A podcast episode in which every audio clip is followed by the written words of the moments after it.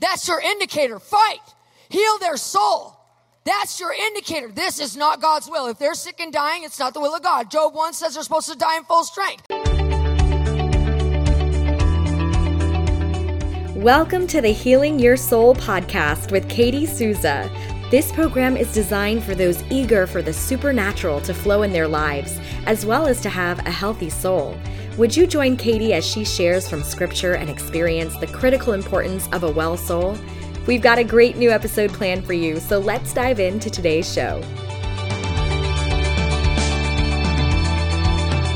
Today, we're going to talk about how wounds in the soul cause people to get sick with all sorts of diseases, and then those diseases cause people to die before their appointed time. Did you know it's not God's will that we should die of illness or disease? We are supposed to pass away onto glory at our appointed time, but filled with vitality, strength, peace, and no disease. Yeah, you're just supposed to lay down and then wake up in heaven. That's how it is. That is the will of God. Let me prove it to you. Let's look at Job 21. I'll start in verse 23. Ready? Says, One dieth in his full strength, being wholly at ease and quiet. His breasts are full of milk. His bones are moistened with marrow. And another dieth in the bitterness of soul. Did you hear it? Did you hear the difference? Let's look at the first one. It says, one dies what? Full strength. Total energy, total vitality, total strength. Says being wholly at ease and quiet. Breast full of milk, bones moistened and marrowed. See, that's how we're supposed to go. We have an appointed time to die. That's what the Bible says. And when that day comes, we should be running marathons up until that day. We should be busy, you know, chasing our grandchildren around, going out and being with our family and our friends, walking, jogging, exercising, swimming, working out, being healthy, being strong, being vital, having no illness, no disease, no disaster, no ailments, no trouble. And then all of a sudden, your appointed day comes, you lay down and bam, you're gone. Your family finds you like this on bed on the bed. That's the will of God. Did you hear it? Say it again. One dieth in full strength, being wholly at ease and quiet, his breast full of milk, his bones are moistened with marrow. That is the will of God for the end of your days. How does the other man die? Another dieth in bitterness of soul. I tell you right now, people are dying out of their appointed time of diseases and disorders, and it's because they have wounds in their soul that's allowing them to get sick and die. Okay? Let me prove it to you further. Okay. Hebrews 9:27 says all men have appointed time to die. God has actually assigned a specific moment when each one of us is to pass on into glory. Okay? Now, a lot of people are dying out of God's time. How do I know for sure? Because if they weren't, Jesus would have never raised anybody from the dead. Think about it. Think about it. What does Jesus say in John 5? I only do what I see the Father doing, right?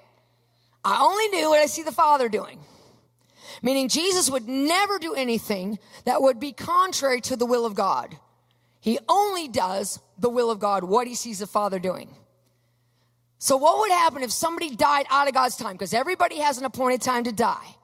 So what happened if somebody died out of God's time and Jesus said, well, I know they're supposed to go today, but, um, you know, I'm going to resurrect him from the dead. Wouldn't that be Jesus rebelling against the Father? Do you understand?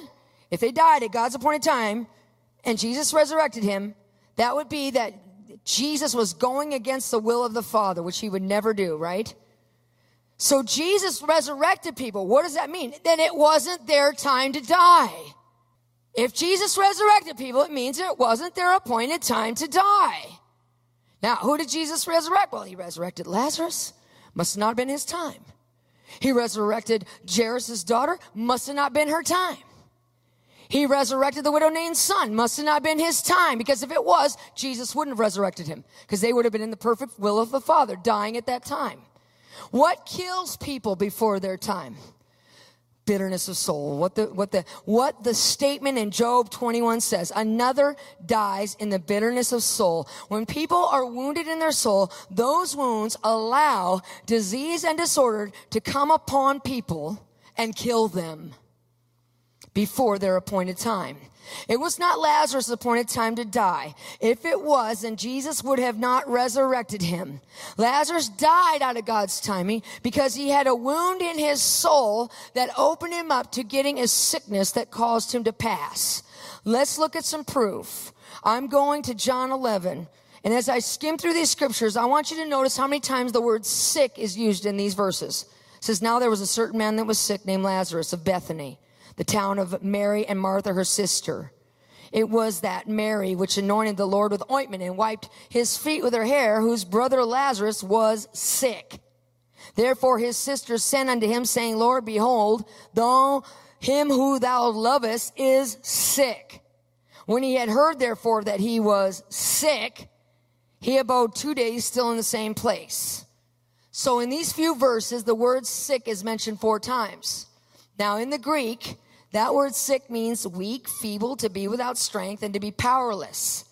But the root of that word sick is the Greek word steneo, and it means this strong in soul. See, Lazarus was sick and dying and did die because he needed to be made strong in soul. It was his soul that allowed him to get sick and die. Now, the word sick is used many other places in the New Testament, but it doesn't always translate into the same Greek word. There are other places where it translates into words that just mean miserable and ill. But they have nothing, those same words have nothing to do with the soul. Meaning sometimes when you see the word sick, is a person just being ill and has nothing to do with their soul. They just have some sort of an illness, either from a, a spirit or whatever situation. But in this case, in Lazarus' case, the word sick has in its etymology to be strong in soul, meaning that's what he needed. He needed to be strong in soul. That's why he passed, because he had a wound in his soul that allowed him to get sick and die.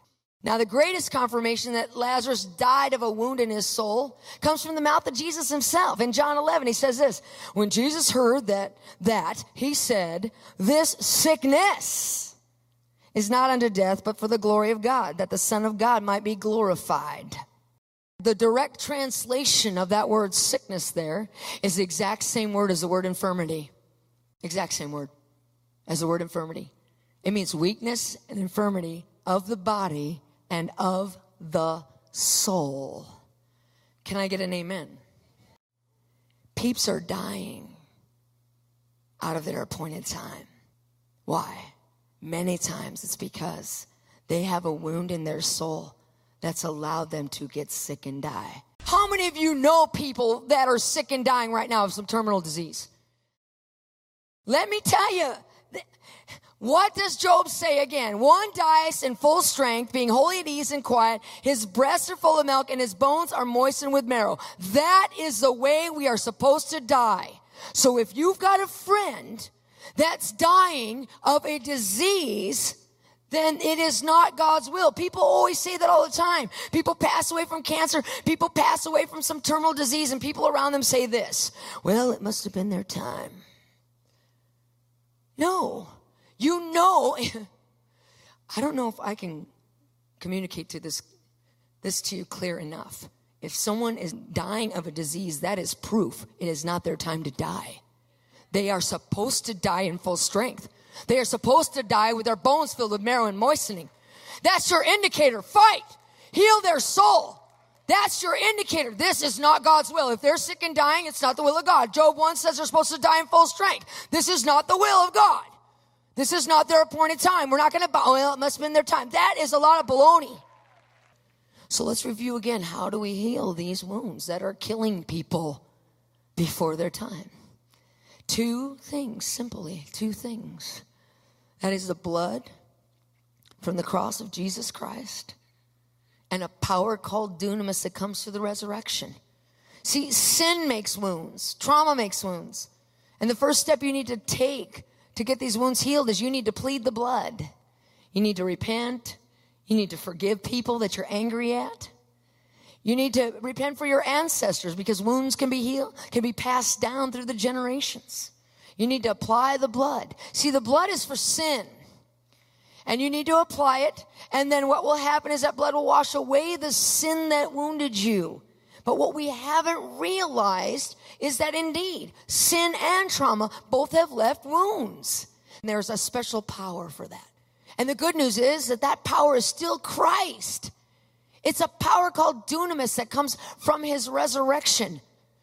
There are many scriptures that connect this power called dunamis with the resurrection of Jesus Christ. I'll just, I'll just name a few. Philippians 3.10, Paul says, I want to know him and the power of his resurrection. That word power is the word dunamis. What's so important about this power? What it does. What it does. It heals both your body and your soul. The word dunamis means the power to perform a miracle. That's one meaning. Meaning it heals. It gives you the ability, the supernatural power to be able to perform a miracle in your physical body. And it also means this, excellence of soul. Everybody say it. Dunamis means excellence of soul. It comes from the resurrection of Christ. Let's go back to our story. Lazarus. He died of a what? Wound in his soul, didn't he? Before his time. We know he died before his time because if he hadn't, Jesus wouldn't have resurrected him from the dead. How did Jesus fix that problem? He did what? Say it again resurrected him. How, how did he fix Lazarus' problem? He resurrected him. Where does dunamis come from? The. Think about it. Think about it. Jesus fixed Lazarus' problem by releasing dunamis on him. Do you know what dunamis resurrection power does? Well, first of all, it called Lazarus' spirit back into his body right? That's what resurrection power does, doesn't it? Calls the spirit back into the body. But what else does it do? Remember what dunamis means.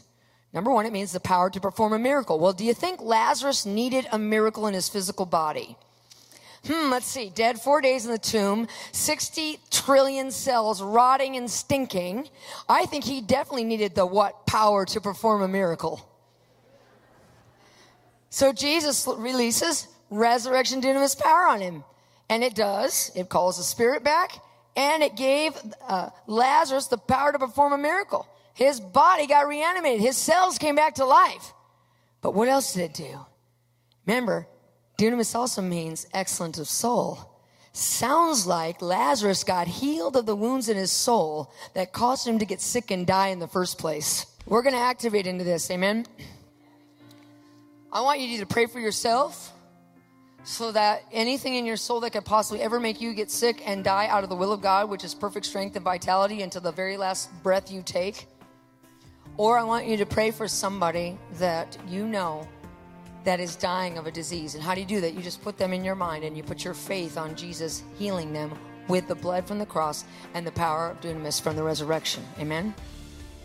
I would like to specifically have us first repent for that and forgive people. So let me just help you as, as we go through it. We're going to take step one and we're just going to release the blood that comes from the cross. Amen.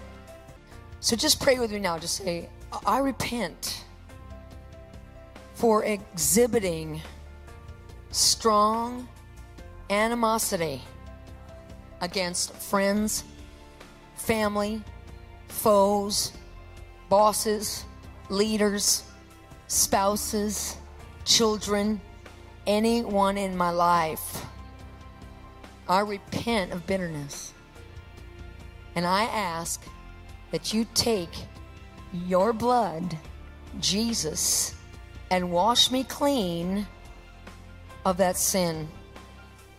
And I repent for being overcome by bitter grief, anguish, or disappointment. Lord, I do not receive that anymore. I know I've experienced grief, anguish, disappointment, but I refuse to be bitter. And I repent for allowing myself to be bitter about the things that have happened in my life. I repent for showing bitter resentment, bitter cynicism towards people or situations. Wash my sin of bitterness right now by your blood. I repent for getting bitter about that difficult relationship. I repent for saying bitter, sarcastic words towards that person, cutting remarks. In the name of Jesus, I ask that you would wash away my sin of bitterness and that I would be resentful no more. In the name of Jesus. In the name of Jesus.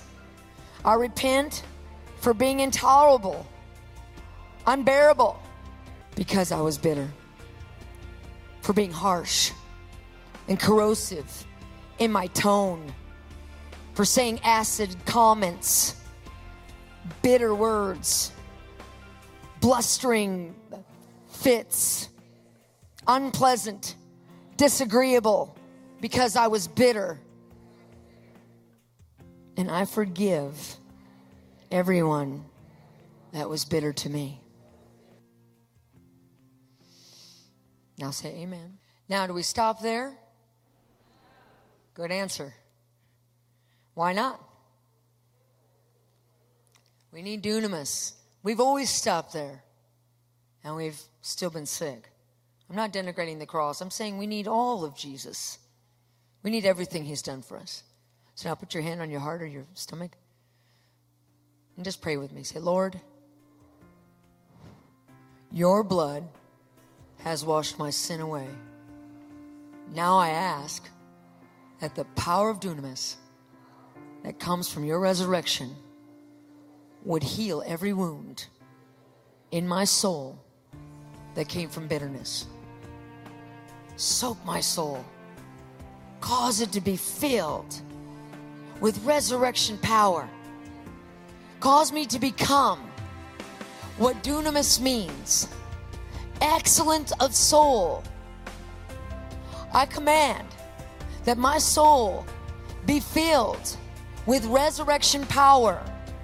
I decree every wound that would make me get sick and die through disease before my time be healed right now in the name of Jesus. I speak to my soul and I say, Soul, receive resurrection power right now. I am like Lazarus. I was resurrected from the dead when dunamis entered into my soul. Right now, I'm being filled with it. All my sickness, all my disease, all my illness, all my ailments that come from my wounds will have to leave because my soul is becoming excellent. I am excellent of soul. I am excellent of soul. I am excellent of soul. I am excellent of soul. I am excellent of soul. I am excellent of soul. I am excellent of soul. It is God's will for you to live strong and full of vigor until you go on to glory. So I decree that biblical promise over your life right now. You are excellent of soul. You are prosperous in your health. Your bones are full of marrow and moistening, and you are strong. You are strong in your muscles, strong in your sinews, strong in your tendons. Your blood is clean and disease free in Jesus' name. I decree your organs are restored. They are functioning properly. Your respiratory system is unblocked. It is clear. Your adrenal system is operating perfectly. You are pain free. I command every spirit of infirmity to stop tormenting you now in Jesus' name. And I command that spirit of infirmity that it should go now and take its disease with it. Disease, I speak to you and I command you to die. You die and be gone. In Jesus' name, amen.